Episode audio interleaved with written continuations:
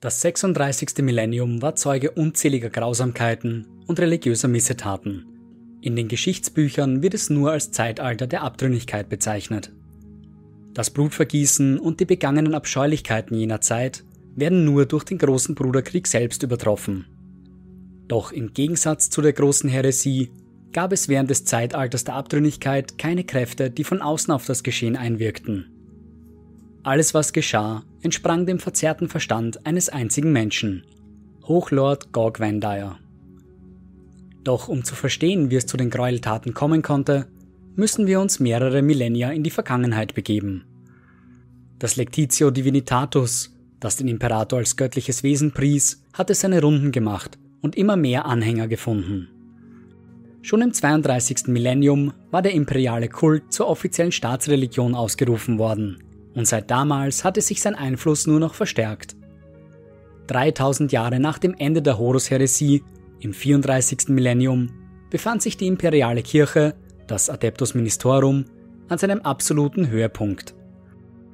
Priester und andere treue Angehörige des Glaubens waren in Schlüsselpositionen untergebracht worden, um sicherzugehen, dass das Wort der Kirche auch in den fernsten Enden der Galaxie gehört wurde. Es gab wohl kaum einen Aspekt der imperialen Gesellschaft, der nicht von der Kirche beeinflusst wurde. Das Ministerium hatte sich nicht nur zum spirituellen Führer des Imperiums gemacht, es hatte auch die Finanzen des Reichs fest im Griff. Die Kirche stellte sicher, dass jeder einzelne Bürger seinen Teil beitrug, finanziell wie auch im Glauben. Doch am Höhepunkt dieser Macht begann religiöser Eifer die Vernunft zu überschatten. Korrupte Stellen begannen das Wort des Imperators nach ihren Wünschen zu verdrehen, um so ihren eigenen Zielen zu dienen. Das Ministerium begann schon bald die Entscheidungen der Hohen Lords von Terra zu beeinflussen, um sie nach ihren Willen zu formen. Von außen betrachtet schien die Kirche den Willen des Imperators durchzusetzen, doch hinter den Kulissen begannen die übrigen Teile der Verwaltung Argwohn zu schüren. Das Adeptus Astartes und das Adeptus Mechanicus entfernten sich zusehends von den Geschehnissen vor allem weil ihre ursprünglichen Aufgaben denen des Ministeriums zu widersprechen schienen. Aber besonders das Adeptus Administratum, also der Kern der imperialen Bürokratie, sah sich in ihren Aufgaben durch die Kirche behindert. Die Abgaben an den imperialen Kult hatten größere Wichtigkeit als die an das Administratorum, so dass es sich schon bald mit begrenzten Ressourcen wiederfand. Und so begann auch der Einfluss der Administration zu schwinden. Truppenbewegungen, Kriegserklärungen, die Ernennung planetarer Gouverneure, sie alle waren mittlerweile in die Zuständigkeit der Kirche gefallen. Doch das Administratorum hatte nicht vor, tatenlos zuzusehen, wie sein Einfluss geschmälert wurde. So begann es ebenfalls, Sympathisanten in Schlüsselrollen unterzubringen. Langsam, über den Verlauf des 35. Millenniums hinweg, begann sich die Verwaltung ihren Einfluss zurückzuholen. Wo das Administratorum an Einfluss und Macht gewann, dort verlor die Kirche ihre Vorherrschaft. Um diesen Kontrollverlust zu verhindern, traf der Hohepriester Benedin IV. eine folgenschwere Entscheidung. Die Führungsebene des Ministeriums würde Terra verlassen und sich nach Ophelia 7 begeben, einen der reichsten Planeten des Imperiums. Abgeschottet von den Einflüssen des Administratorums konnte die Kirche nun beginnen, ihre Macht wiederherzustellen. Um ihren wiedergewonnenen Einfluss nicht erneut zu verlieren, begannen die obersten Lords der Kirche eine eigene Streitmacht aufzustellen. Unter dem Namen Frateris Templar sammelten sie Soldaten, Kriegsgerät und Schiffe an, die einzig ihren Befehlen unterstanden. Es dauerte nicht lange, bis sich ihre Größe mit der des Astra Militarum selbst messen konnte.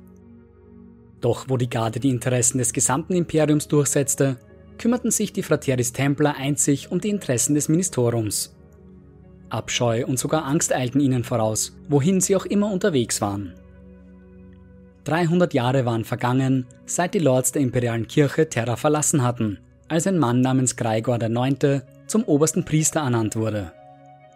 Greigor war ein tiefgläubiger Mensch, dessen einziger Wunsch es war, die Menschheit unter dem imperialen Glauben zu vereinen. So verkündete er gegen Ende des 35. Millenniums, dass das Ministerium an seinen ursprünglichen Ort zurückkehren würde. Sie würden nach Terra zurückkehren, um dort zu vereinen, was all die langen Jahre entzweit hatten. Die Kardinäle waren allesamt strikt gegen dieses Vorgehen, nicht zuletzt weil die Umsiedlung ein gewaltiger logistischer Aufwand wäre.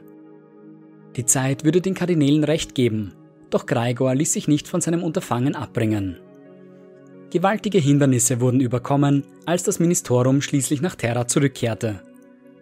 Die enormen Kosten dieses Unterfangens wurden durch die Erhöhung der kirchlichen Abgaben aufgefangen, eine Last, unter der schon bald unzählige Planeten zusammenbrechen würden.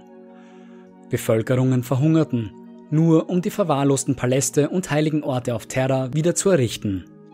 Ein Opfer, das Gregor nur allzu bereit war, auf sich zu nehmen. Doch am Höhepunkt seines Erfolges fiel der Priester seinen Ambitionen selbst zum Opfer. Gregor IX. wurde schlussendlich tot aufgefunden. Jemand hatte seine Mahlzeiten vergiftet. Wer tatsächlich hinter dem Anschlag steckte, bleibt bis heute unbekannt. Doch wer auch immer es gewesen sein mag, trug nur zur Verschlimmerung der Situation bei. Der Machthunger der obersten Lords der Kirche stieg ins schier Unermessliche, als sie immer größere Forderungen an ihre Untergebenen stellten. Als ob die Situation auf Terra selbst nicht schon schlimm genug gewesen wäre, begannen erneut schwere Warpstürme durch das Immaterium zu fahren. Wie schon vor so vielen Jahren waren unzählige Planeten vom Imperium abgeschnitten. Weder die Astropathen noch die Navigatoren konnten durch die Stürme reichen und so konnten die imperialen Schiffe gerade einmal von Planet zu Planet reisen. Weitere Sprünge durch den Warp waren vorerst unmöglich. Planetare Regierungen kollabierten erneut und es schien, als würde das Imperium ein weiteres Mal im Bürgerkrieg entflammen. Die Feinde der Menschheit erkannten nun ihre Gelegenheit zuzuschlagen, und so machten sich die Verräterlegionen, die Orks und die Drukari auf, zu beanspruchen, was sie für sich wollten. Eine Welle aus Angst und Panik erfasste das Imperium der Menschheit. Unzählige Sekten entstanden scheinbar aus dem Nichts, die das Ende aller Tage verkündeten. Der Gott Imperator sei auferstanden, um über seine Kinder zu richten. Unvorstellbare Akte der Selbstgeißelung vollzogen sich auf fast allen Planeten des Imperiums. Wer sich diesen Untergangspropheten in den Weg stellte, wurde schnell zum Heretiker erklärt und seinem Schicksal überlassen. Mit ihren grausamen Akten der Buße und Reue begannen sich die Welten selbst zu zerstören, im Namen eines religiösen Fiebertraums. Es war während jener Zeit, dass sich Gog Vandaya zum 361. Meister des Administratorums hocharbeitete. Er hatte diese Position jedoch nicht durch Fleiß gewonnen, sondern durch Bestechung, Drohungen und Mord. Vandaya war ein strikter Gegner der imperialen Kirche und sah in der allgegenwärtigen Panik seine Chance zu handeln. Er begann seinen Coup, indem er seinen Strohmann an die Spitze des Ministeriums setzte. Paulus III. wurde zum neuen Hohepriester der Kirche ernannt, ein Mann, der unfähiger nicht sein konnte. Bereits kurz nach seiner Amtsübernahme kursierten wilde Gerüchte über Paulus Missetaten und Perversionen in den obersten Reihen der Regierung. Das Vertrauen in den neuen Hohepriester schwand zusehends und Wendayer nutzte die Gelegenheit, um zuzuschlagen. Gemeinsam mit seinen loyalsten Männern verschaffte er sich gewaltsam Zutritt zu Paulis Gemächern. Gerüchten zufolge war der Hohepriester mit den schändlichsten Untaten zugange, die sich die Menschheit vorstellen konnte, als Wenda er eintraf. Paulis wurde auf der Stelle ermordet, ohne die Chance auf eine Anhörung oder einen Prozess. Mit seinem Strohmann aus dem Weg erklärte sich Wendayer zum neuen Hohepriester, während er gleichzeitig Meister des Administratorums verblieb. In nur wenigen Augenblicken hatte er die Kontrolle über die zwei mächtigsten Institutionen Terras übernommen. In den nächsten Tagen festigte Vandaya seine Position, indem er gegen die verbliebenen Kardinäle des Ministeriums vorging. Viele flohen, bevor sie Vandayas Häschern in die Hände gelangen konnten, während andere sich offen an seine Seite stellten. Kardinäle, die nicht überzeugt werden konnten, wurden einfach durch andere ersetzt, die sich fest in Vandayas Hand befanden. So konnte er sich eine Machtbasis aufbauen, gegen die niemand anzukommen schien. Sein Aufstieg zu scheinbar totaler Macht vernichtete den Rest Vernunft, den Wendaya noch gehabt hatte. Er verkündete, dass er mit der Autorität des Imperators sprechen würde und dass er in regelmäßigen Trancezuständen mit ihm kommunizieren würde. Was auch immer Wendaya in seiner Trance erleben mochte, jedes Mal, wenn er aus einer erwachte, brach er in wirres Gestammel aus er verlangte, dass seine Armee aus Schreibern jedes einzelne Wort aufzeichneten, um sie dann als Befehle an seine Untergebenen weiterzugeben. Vieler dieser Ordern fehlte es vollkommen an Logik und rationalen Denken, gingen sie sogar so weit, Gewalt gegen die eigene Bevölkerung anzuordnen. Doch Vendayas Aufstieg zur Macht blieb nicht ohne Gegenwehr. Lord Phaedrus, der Meister des Adeptus Astra Telepathica und selbst ein mächtiger Psioniker, erkannte Vendayas wahre Absichten. Er durchschaute die Lügen und Intrigen, die Vendaya um sich herum aufgestapelt hatte, und wusste um seine korrupten Absichten. Der Hochlord und Meister des Administratorums sah in Phaedrus einen gefährlichen Gegner, wusste jedoch auch, dass er ihn nicht einfach beiseite schaffen konnte. Phaedrus nutzte seine psionischen Fähigkeiten, um Vendaya immer einen Schritt voraus zu sein, und würde er ihn ermorden lassen, würde nur ein ebenso mächtiger Psioniker seine Stelle einnehmen. Vendaya musste sich also einen anderen Plan ausdenken, einen wesentlich grausameren Plan. Vendaya lockte Phaedrus in eine Falle nur um den Psioniker dann mit den Nulleffekten eines Colexus-Assassinen außer Gefecht zu setzen. Der Meister des Telepathiker war vollkommen hilflos, als er an ein speziell angefertigtes Lebenserhaltungssystem angeschlossen wurde. Der Colexus-Assassine begann wieder und wieder Phaedrus Verbindung zum Immaterium abzuschneiden, was ihn schließlich all seiner psionischen Kräfte beraubte. Normalerweise würde ein mächtiger Psioniker solchen Unterfangen nicht überleben aber dank des speziell angefertigten Lebenserhaltungssystems sowie der Hilfe eines korrupten Magus Biologis blieb Phaedrus am Leben. Mehrmals versuchte dieser, sich sein eigenes Leben zu nehmen, um das Leiden zu beenden, doch jedes Mal war Vendaya zur Stelle, um sein Vorhaben zu verhindern. Er nahm dem zitternden Phaedrus die Klinge aus der Hand, löste den Knoten des Stricks, den er sich geknüpft hatte, bis der Meister des Astra Telepathica geistig gebrochen war. Nun begann Vendayas Manipulation. Er versprach, den übrigen Mitgliedern des Astra Telepathica nichts über Phaedrus Verlust seiner Kräfte zu erzählen, unter der Voraussetzung, er würde sich seinem Willen beugen. Wäre sein Zustand öffentlich bekannt geworden, würde Phaedrus zweifellos seine Stellung verlieren. Er sah also keine andere Möglichkeit, als Vendayas Forderungen anzunehmen. Somit hatte der hohe Priester und Meister des Adeptus Administorum nun auch noch das Astra Telepathica unter seiner Kontrolle. Doch Vendayas Machthunger war noch lange nicht gestillt, und so machte er sich daran, die nächste imperiale Institution unter seine Kontrolle zu bringen. Erst vor kurzer Zeit hatte er von der Existenz einer komplett weiblichen Schwesternschaft erfahren, die sich ganz der Verehrung des Imperators hingaben. Die von Alicia Dominica gegründeten Töchter des Imperators, die später als Adepta Sororitas bekannt sein sollten, würden einen wertvollen Gewinn für Vendayers Streitkräfte darstellen. Also machte er sich auf den Weg zur Agrarwelt San Leoa, wo die Töchter des Imperators ihre Basis aufgeschlagen hatten. Doch auf dem Planeten angekommen, verweigerten die Schwestern ihm und seinem Gefolge den Zutritt. Sie zweifelten an den Absichten der Männer und waren nicht überzeugt, dass diese im Interesse des Imperators handeln würden. Vendaya war auf diese Reaktion vorbereitet. Er überzeugte die Schwestern, dass er selbst vom Imperator gesegnet worden war und unter seiner schützenden Hand stehen würde. Vendaya forderte Dominika auf, ihre Waffe auf ihn abzufeuern. Wie durch ein Wunder prallte der Schuss an ihm ab und ließ Vendaya völlig unversehrt. Er verkündete, dass der Imperator stets über ihn wachen würde und dass er deshalb nicht verwundet werden könnte. Die Töchter des Imperators waren auf der Stelle überzeugt davon, dass hier tatsächlich der Wille des Imperators am Werk war. Sie vertrauten Vendaya voll und ganz, der sie nun als seine persönliche Leibwache zurück nach Terra brachte. Natürlich war das ganze Spektakel nur ein billiger Trick gewesen, um sich die Loyalität der Schwesternschaft zu erschwindeln. Vendaya hatte ein tragbares Energieschild genutzt, um den tödlichen Schuss abzuwehren. Die Töchter des Imperators waren mit solcher Technologie nicht vertraut und glaubten deshalb, dass eine höhere Macht ihn vor Schaden bewahrt hatte. Auf Terra angekommen, wurden sie von den besten Ausbildnern, die das Astra Militarum zu bieten hatte, in der Verwendung moderner Bewaffnung und Ausrüstung unterrichtet. Ihre Hingabe zum imperialen Glauben sowie ihre kämpferischen Fähigkeiten waren schnell im gesamten Imperium bekannt und gefürchtet. Sie waren nicht nur die persönliche Leibwache Vendayas, sondern auch seine geheimen Assassinen und loyalen Dienerinnen. Sie kosteten seine Speisen vor, unterhielten ihn, wenn er sich langweilte, und pflegten ihn, wenn er erkrankte. Mit ihnen an seiner Seite war Vendaya praktisch unantastbar geworden. Für die nächsten sieben Jahre lang sollte das Imperium unter der tyrannischen Herrschaft Vendayas leiden, Selbst die leisesten Stimmen des Zweifels wurden mit brachialer Gewalt niedergeschlagen. Mutwillige Blutbade wurden angerichtet, nur um seine Position zu festigen.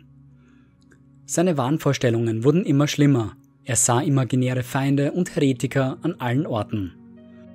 Die gewaltigen Ressourcen des Adeptus Ministorums wurden für Kreuzzüge gegen nicht existierende Feinde verschwendet, sowie die Errichtung zahlreicher Tempel und Statuen zu Ehren des Imperators und Vendayer selbst.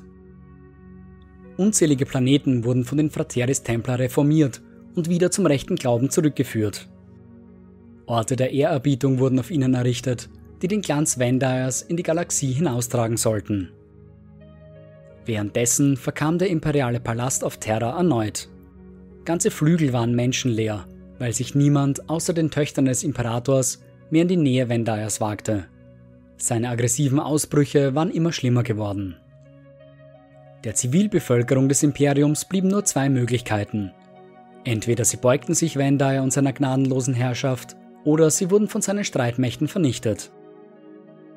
In dieser dunkelsten Stunde des Imperiums sollte auf dem fernen Planeten Dimmermar ein Funke Hoffnung aufflammen. Ein einfacher Mann namens Sebastian Thor. Thor war ein bescheidener Priester, der mit Überzeugung und Leidenschaft die Aussagen des imperialen Kultes predigte. Die Gläubigen von Dimmermar kamen von nah und fern, um seinen Predigen beizuwohnen.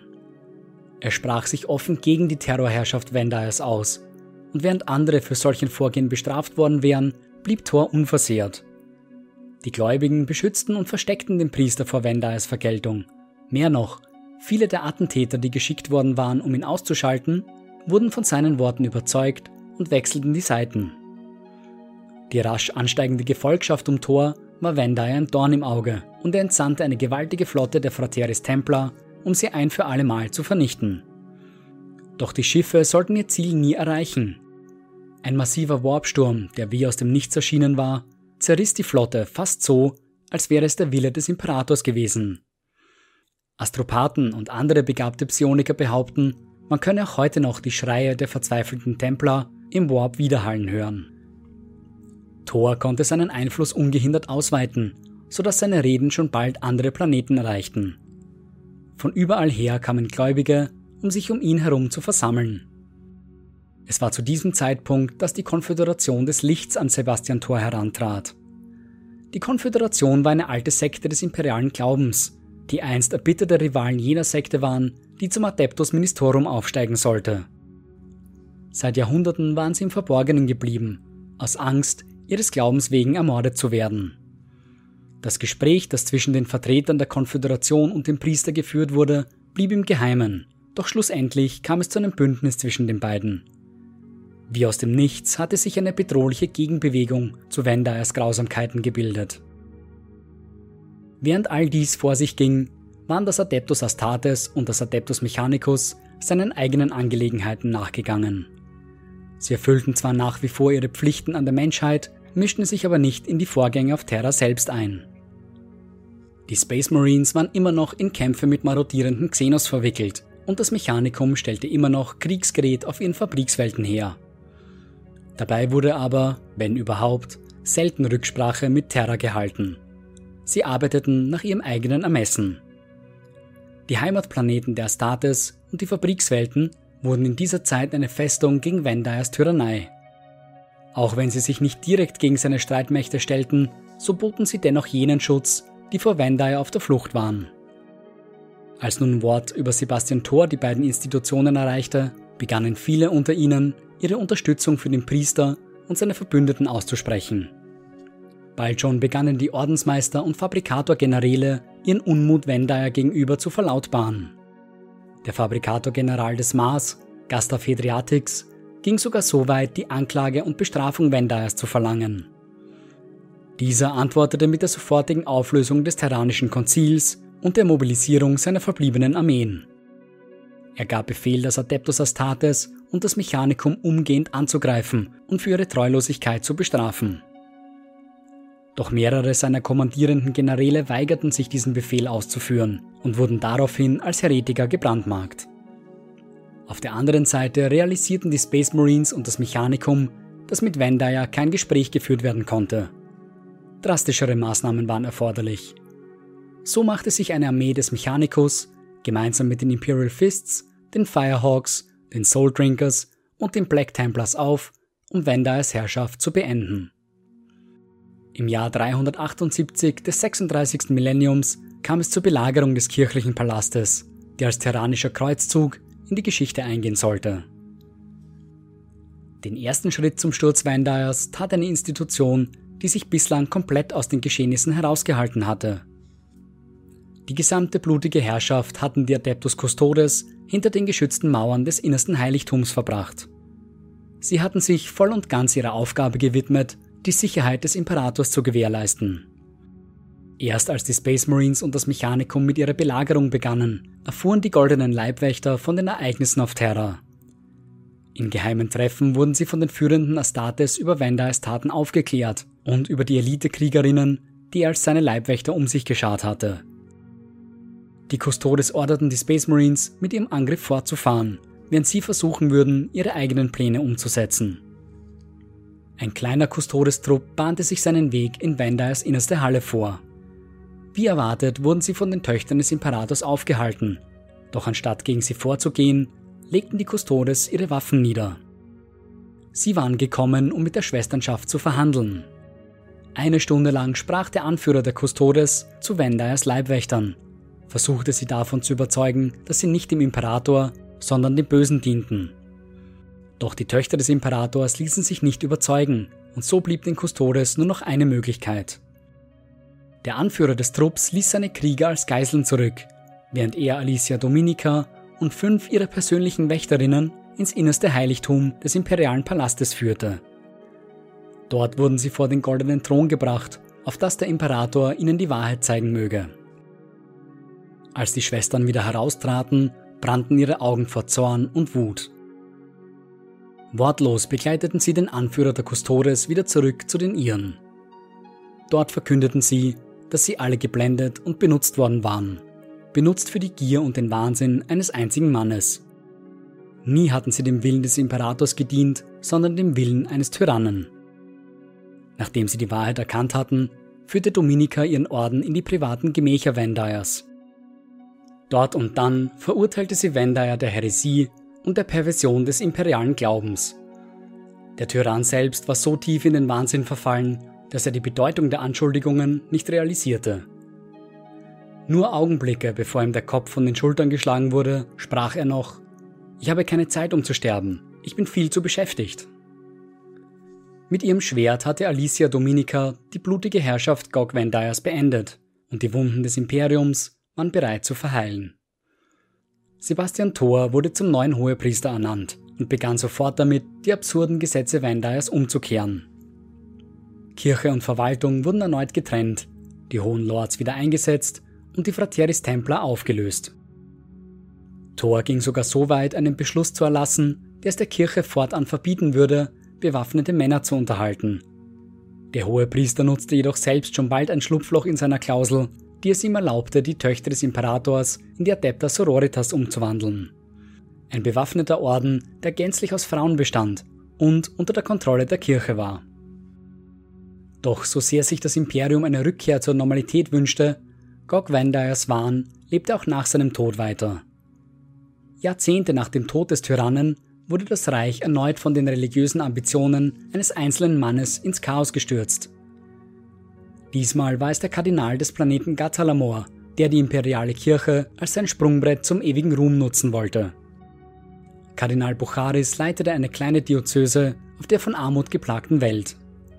Der Großteil Gatalamors Bevölkerung lebte in schrecklichem Elend und Bucharis sah voller Neid und Eifersucht auf die Errungenschaften und Besitztümer anderer Priester. So schwor sich der Kardinal, den größten Tempel zu Ehren des Imperators zu errichten, den es je gegeben hatte. Um sein Vorhaben durchzusetzen, versklavte er die Bevölkerung und zwang sie nach seinen Wünschen zu arbeiten. Wer sich weigerte, wurde mit gnadenloser Brutalität bestraft.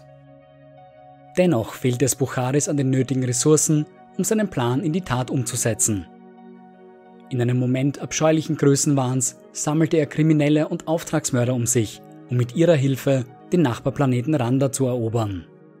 Randa verfügt über reiche Mineralvorkommen und alle nötigen Ressourcen, um Bucharis Werk zu vervollständigen, Mit den wertvollen Ärzten zu seiner Verfügung stieg auch der persönliche Reichtum des Kardinals an und mit ihm seine verdrehten Ambitionen. Er nutzte seinen neu gewonnenen Einfluss und Reichtum, um Kontakte zur imperialen Flotte und dem Astra Militarum zu knüpfen. Admiral Sehella der Flotte und Colonel Gasto des 15. Regalian-Regiments der Garde folgten den Ruf des Kardinals. Sie verbündeten sich und Bucharis hatte mit einem Schlag eine beachtliche Streitkraft zur Verfügung. Mit ihr begann er sein eigenes Imperium aufzubauen. Nach nur sieben Jahren waren bereits 50 Planeten unter seiner Kontrolle, die seine Armeen kontinuierlich verstärkten.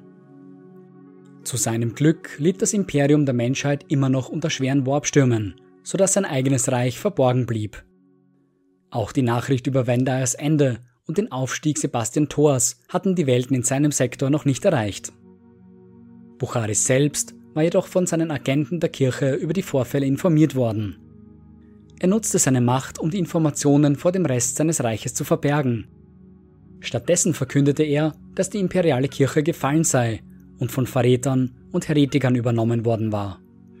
Von Vendayer inspiriert, verkündete er weiter, dass er fortan im Namen des Imperators sprechen würde und machte sich zum obersten Hohepriester seines kleinen Imperiums. Bucharis war ein wortgewandter Mann, sodass die Bevölkerung zu keinem Zeitpunkt an seinen Worten zweifelte. Terra sei verloren und Gatalamor das neue Zentrum der imperialen Kirche. Die Worte des Kardinals eilten ihm voraus und wo auch immer er hinkam, wurde er mit donnerndem Applaus willkommen geheißen. Er predigte von der Selbstsucht des Menschen und dass es die oberste Aufgabe eines jeden sei, sich selbst der Nächste zu sein. Wer nicht in der Lage war, seinem Schicksal ohne fremde Hilfe zu entkommen, oder wer in Armut leben musste, war in seinen Augen wertlos und verdiente die Rücksicht seiner Mitmenschen nicht. Die Schwachen und Armen sollten zurückgelassen werden, auf das nur die Starken überleben würden. Die Welten, auf denen Bucharis Halt machte, waren nach seinem Besuch nicht mehr dieselben. Seine hitzigen Worte ließen Verbrecherbanden auferstehen und die Menschen begannen sich untereinander zu bekämpfen. Nachbarn, sogar Familien begannen sich über das wenige Hab und Gut, das noch zurückgeblieben war, gegenseitig zu erschlagen. Die Stärksten, die in diesem Chaos an die Macht kamen, wurden von Bucharis belohnt. Er platzierte sie in Machtpositionen und ließ sie oft seine ruchlosen Söldnertruppen anführen. Der Kardinal setzte seinen Eroberungsfeldzug gnadenlos fort, machte dabei jedoch einen großen Bogen um Terra selbst. Als er immer weiter nach Norden vordrang, stieß er auf einen unerwarteten Gegner, die Space Wolves. Bucharis Flotte war in den von den Wölfen beschützten Raum eingedrungen, doch überheblich wie er geworden war, ließ er den Kurs beibehalten. Es dauerte nicht lange, bis seine Schiffe auf den ersten Space Wolves Kreuzer trafen, die Clown des Russ. Das Feuer wurde eröffnet, doch der agile Kreuzer konnte in den Warp entkommen. Törichterweise ordnete Bucharis keine Verfolgung an und setzte seinen Eroberungsfeldzug fort. Planet um Planet fiel in die Hände des Kardinals, bis er schließlich vor der Heimatwelt der Wölfe stand. Der Kreuzer hatte die restliche Legion vor den ankommenden Verrätern gewarnt, sodass sich Bucharis nun einer ganzen Space Wolves Flotte gegenüber sah. Doch die Flotte des Kardinals war immer noch zahlenmäßig überlegen, sodass die Wölfe zu schnellen Angriffen und Rückzügen übergehen mussten. Es gelang ihnen, rund zwei Drittel der angreifenden Flotte in Schach zu halten. Trotzdem gelang es Bucharis Streitkräften, auf Fenris zu landen. Tausende übergelaufene Soldaten der imperialen Garde schwärmten aus den Transportschiffen und sicherten einen Brückenkopf auf dem Planeten.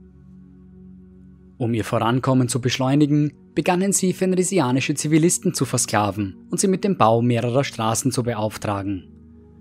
Doch die Fenrisianer sind kein Volk, das man einfach unterwerfen kann, so dass große Teile Bucharis Streitkraft zurückbleiben mussten, um sie unter Kontrolle zu behalten.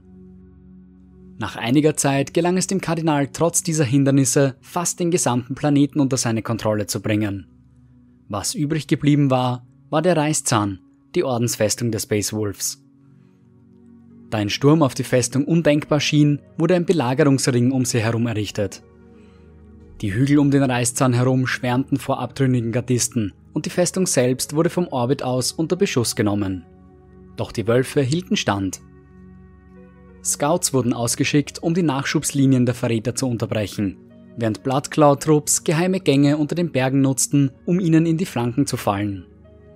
Longfangs nutzten ihre schweren Waffen, um ganze Berge zu sprengen, um die gegnerischen Streitkräfte unter ihnen zu begraben. Ganze drei Jahre lang hielten die Space Wolves stand und vereitelten jeden Versuch, den Reißzahn zu überrennen. Bucharis hatte mittlerweile drei Viertel seiner Streitkräfte aufgebraucht und begann Verstärkungen von den entferntesten Ecken seines Reichs zusammenzutreiben. Er war sich sicher, dass die Planeten, die er erobert hatte, unter seiner totalen Kontrolle standen und dass sie nicht auf eine starke Militärpräsenz angewiesen waren. Was Bucharis nicht ahnen konnte, war, dass die Space Wolves ebenfalls Verstärkungen erwarteten. Eine gewaltige Flotte der Wölfe erschien wie aus dem Nichts und begann sofort, Bucharis Schiffe anzugreifen. Admiral Sehella war zwischen ihnen und den verteidigenden Space Wolves in die Zange geraten und es blieb ihm nichts anderes übrig, als den Rückzug anzuordnen. Die neu erschienene Flotte der Wölfe hielt direkt auf Fenris zu, um ihren Brüdern zu Hilfe zu eilen. Die Gardisten, die den Reißzahn umstellt hatten, wurden umgehend vom Orbit aus unter Beschuss genommen. Jene wenigen, die das Bombardement überlebten, flohen auf den eisigen Kontinenten Asaheim, nur um dort den gigantischen Fenriswölfen zum Opfer zu fallen. Bucharis selbst konnte knapp entkommen und wurde von Admiral Sehella zurück in sein Reich eskortiert. Einem Großteil seiner Truppen beraubt, richtete Bucharis seine Aufmerksamkeit weg von Fenris nach Westen. Er setzte seinen Eroberungsfeldzug fort, bis er schließlich im Sternensystem des Planeten Chiros ankam. Berichte ereilten ihn, dass seine Streitkräfte enorme Schwierigkeiten hatten, Chiros einzunehmen. Die Welt war nicht besonders stark verteidigt, so dass Bucharis nicht erkennen konnte, weshalb sein Vormarsch hier gestoppt wurde. Der Kardinal forderte eine genauere Untersuchung der Situation und war erschrocken über die Resultate, die er erhielt. Obwohl die Bewohner auf Chiros enorme Verluste erlitten hatten, kämpften sie immer noch wie am ersten Tag. Erste Pläne eines Orbitalschlags wurden rasch verworfen, denn der Planet würde eine passable Thronwelt für Bucharis hergeben. Es mussten erst drei weitere Regimenter seiner Rebellentruppen ausgeschickt werden, bevor der Grund der Verzögerung ans Licht kam. Die Streitkräfte, mit denen sie es auf Chiros zu tun hatten, waren keine herkömmlichen Verteidigungskräfte der planetaren Verwaltung. Die gesamte Bevölkerung des Planeten hatte zu den Waffen gegriffen Millionen Milizsoldaten hatten sich in den dichten Wäldern des Planeten festgebissen, um von dort aus einen Guerillakrieg zu führen. Nachschubketten wurden unterbrochen, Munitionslager gesprengt und mehrere Aufklärungstrupps wurden wie aus dem Nichts vernichtet. Die Moral unter Bucharis Truppen begann schnell abzunehmen. Schlimmer noch, die Nachricht über die Kämpfe auf Chiros erreichten bald andere von Bucharis besetzte Planeten. Immer mehr Welten begannen gegen den Kardinal aufzubegehren. Männer, Frauen und Kinder griffen zu den Waffen und wehrten sich gegen ihre Besetzer. Bergbauplaneten nutzten ihre schweren Maschinen, um die Verteidigungsanlagen der Rebellen zu vernichten. Auf Agrarwelten wurden die Soldaten unter den Hufen der endlosen Viehherden zertrampelt. Bucharis sah sich gezwungen, auf seinen Heimatplaneten Gatalamor zurückzukehren, um dem wütenden Mob zu entgehen. Ein Bote stand schon bald vor seinem Tor und brachte eine Nachricht von Beichtvater Dolan Kirosius. Bucharis hatte auf der Stelle seine versuchte Rebellion einzustellen und sich vor der imperialen Kirche für seine Verbrechen zu verantworten. Bucharis antwortete, indem er die Überreste des Boten an die Tore seines Palastes nageln ließ. Dem Kardinal war bewusst, dass Beichtvater Kirosius bald eintreffen würde, also stellte er sicher, dass der erste Eindruck den seine Untergebenen von dem Beichtvater haben würden, der eines in Ketten liegenden Mannes war. Als sich Kirosius Shuttle dann tatsächlich dem Planeten näherte, wurde es gebordet und der heilige Mann in Ketten gelegt. Er wurde der Häresie und dem Verrat gegen den Imperator von Bucharis angeklagt. Gefesselt wurde der Beichtvater durch die Straßen Gatalamors getrieben, ausgepeitscht von den anwesenden Soldaten und mit Steinen beworfen. Metallene Haken wurden tief in sein Fleisch getrieben und schwere Gewichte daran befestigt, die er nun zusätzlich hinter sich herschleifen musste. Die anwesende Bevölkerung war totenstill. Sechs Monate lang musste Kirosius diese Tortur über sich ergehen lassen, doch nicht einmal wich der eiserne Blick der Entschlossenheit von seinem Gesicht. Nicht einmal beugte er sich vor Bucharis, sondern ließ die Qual stumm über sich ergehen. Schließlich kam es zu der Verhandlung, die nicht mehr als ein offensichtliches Schauspiel war. Das Schicksal des Beichtvaters war besiegelt in dem Moment, in dem er auf Gatalamor landete. Doch Kirosius versuchte gar nicht seine vermeintlichen Verbrechen abzustreiten. Er nutzte die Gelegenheit, um sich direkt an jene zu wenden, die unter Bucharis Terrorherrschaft standen. Der Kardinal realisierte in seinem Machtrausch nicht, was gerade passierte. Er ließ den Beichtvater sprechen, sich seines endgültigen Sieges bereits sicher. Nach seiner Rede wurde Kirosius wie erwartet für schuldig befunden. Er musste acht Monate schlimmster Folter über sich ergehen lassen, bevor er endlich Frieden im Tod fand.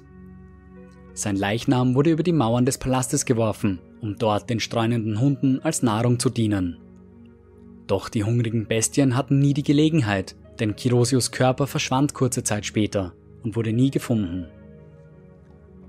Doch die Worte des Beichtvaters lebten weiter in den Herzen der Menschen, zu denen er gesprochen hatte. Seine Rede wurde weitergegeben und erreichte schnell alle Welten unter Bucharis Herrschaft.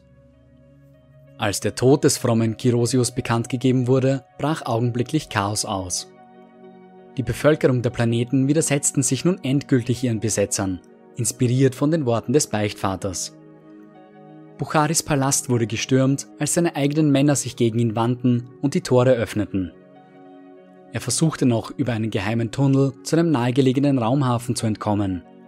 Doch der wütende Mob wartete bereits auf ihn. Gerade als er das Schiff borden wollte, wurde er in die Menge gezogen und von einer wütenden Horde zerfetzt. Die Überreste seines geschundenen Körpers wurden nie gefunden. Mit dem Tod des Kardinals begann nun die Inquisition mit der raschen Säuberung seiner belagerten Planeten. Jene, die unter Bucharis gedient hatten, würden für ihre Missetaten nun Rechenschaft ablegen müssen. Kurz danach konnten die Hohen Lords von Terra die Herrschaft über die betroffenen Planeten zurückerlangen und die imperiale Kirche konnte damit beginnen, die spirituellen Wunden zu heilen. Mit dem Tod von Kardinal Bucharis fand das Zeitalter der Abtrünnigkeit nun endlich ein Ende.